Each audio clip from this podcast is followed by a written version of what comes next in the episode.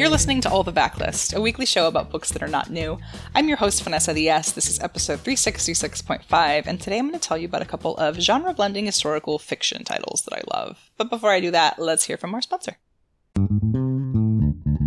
Today's episode is brought to you by Flatiron Books, publisher of 888 Love and the Divine Burden of Numbers by Abraham Chang. So, this is an interesting love story. It's great for fans of Tomorrow and Tomorrow and Tomorrow and High Fidelity. It's set in the mid 90s at NYU. And it follows young Wang, who has gotten the advice of love through Chinese numerology from his uncle. So, he believes that he will have seven great loves in his life. And then he meets Irena in 95 and she's like the best. She's brilliant, charismatic, quick witted, funny. They fall in love. But the thing is, she's number six. So if he is to have seven great loves, does that mean his time with Irena is going to come to an end? So this is a love letter to Western pop culture, Eastern traditions, and being a first generation New Yorker. Make sure to check it out. And thanks again to Flatiron Books, publisher of 888 Love and the Divine Burden of Numbers by Abraham Chang for sponsoring this episode. Today's episode is brought to you by Greenleaf Book Group. No summer vacation should be without a great read, and I don't know about you, but I am partial to mysteries and thrillers for my hot month reads. It's hot girl reading summer, always over here. And from the award winning librettist of Legally Blonde, the musical, and the screenwriter of Freaky Friday, Heather Hach, comes the page turning psychological thriller, The Trouble with Drowning. So, when author Eden Hart floats into Tucson's Antigone books in all her dazzling perfection to give a reading, Kat, a struggling writer, can't help but compare herself Thankfully, Kat's life starts to take on its own Eden like glow when her literary future takes shape and she falls madly in love with Jacob. As demons from her past begin to surface, Kat's mental health craters, and this halcyon dream slips through her fingers. For the fastest paced, slow burn you won't be able to put down, be sure to check out The Trouble with Drowning by Heather Hach on Amazon or your retailer of choice. And thanks again to Greenleaf Book Group for sponsoring this episode. This first book is one that I read after having also read and just finished the first two books in the All Souls trilogy by Deborah Harkness, which uh, starts with a discovery of witches, and the second is Shadow of Night. Shadow of Night takes the characters back in time to Elizabethan England and features real historical figures, including the folks from the School of Night, one of which was suspected to have been Kit Marlowe. And I realized I a like just spending time in this particular historical period, and also that I apparently just wanted to read another book about Kit Marlowe because he is the subject of my first pick, and that is A Tip for the Hangman by Allison Epstein. This book is, again, about Christopher Marlowe, and if you don't know who Kit Marlowe was, we'll do a little low budget history lesson here. he was a famous Elizabethan poet and playwright, and probably Shakespeare's most important predecessor in English drama. I said that funny. Predecessor in English drama.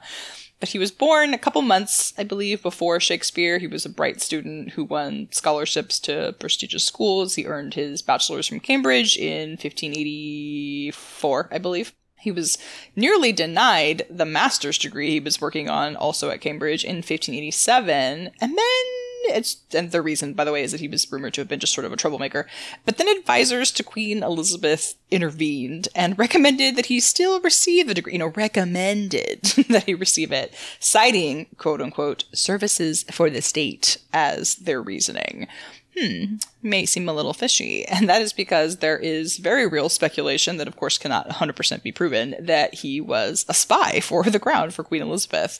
We'll never know for sure because that's how espionage works. Like, if you are good at being a spy, we probably wouldn't and shouldn't know that you are indeed a spy. But again, there's a lot of historical records, more of which than I would have assumed, uh, but that still exist that make a strong case for the fact that that's precisely what he was. I won't talk my face off here, but it is a really interesting Google rabbit hole that this book absolutely sent me on. History, man. It's a lot of fun. So, now that I've given you that little background, again, this is about Kit Marlowe and takes place in that time when he was plucked out of Cambridge to, in theory, you know, we won't know for sure, be a spy.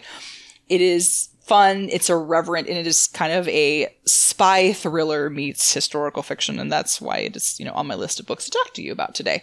Kit is studying at Cambridge, working on that master's, barely staying out of trouble when he's pulled out of lessons one day, and he thinks he's in trouble. He's like, all right, the jig is up, you're about to give me the boot. Adios.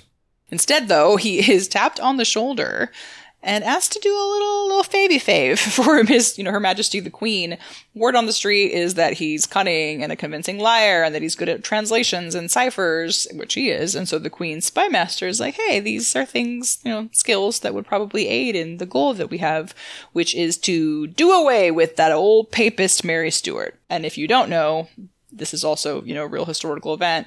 There was a rivalry that had to do with succession between Queen Elizabeth and Mary Stuart. Mary Stuart, Mary Queen of Scots, wanted Elizabeth to name her as her heir to the throne. Elizabeth famously never got married and had kids, so the issue of succession was a, like a hot and pressing one. And there was a lot of speculation at the time that Mary Queen of Scots was engaging in plots to assassinate Elizabeth. And so the plot of this book is that they're like, we need you to help spy on her and prove that's the case so that, you know, we can do off with her head. Spoiler, the head does roll. that is, you know, real historical event. So anyway, that is what Kit does. Like he doesn't really have the option of saying no, I would assume. So he leaves Cambridge to take up a post as Mary, Queen of Scots' footman. Footman. Foot, footman, I think is how you say that. And spies on her to hopefully uncover the plot. And I will let you, you know, read the rest, like figure out how that goes. Although again, we all know the one part, which is that Mary, Queen of Scots does indeed lose her head. The version of Kit that we get here is smart, but he's also completely out of his depth in a lot of places, as, you know, one would be in theory. Like, he does get put through, I think, some preliminary low level spy school kind of stuff, but really he's sort of just taken out of Cambridge and been like, yeah, you're a good liar, right? and then they, you know, shove him in. And he gets by, yeah, because he's a good liar and can think on his feet, but more often it's also just luck and by the skin of his teeth that he gets by he's conflicted by the work that he does the further into the gig he gets and with, you know, every new job, because of course it's not just one job. And it starts to really weigh on him when his involvement starts to have consequences on the real people and real relationships in his life, including one of sort of an amorous nature there is speculation that in real life that Kit Marlowe was gay. I think it's actually pretty well accepted at this point, but because homosexuality was illegal in England at the time, it wasn't something that was outright stated. But in the book, they Allison Epstein does absolutely make him like a fully queer character, and it was really I liked reading about the relationship that he had um, most specifically, which is why the ending of this book was so.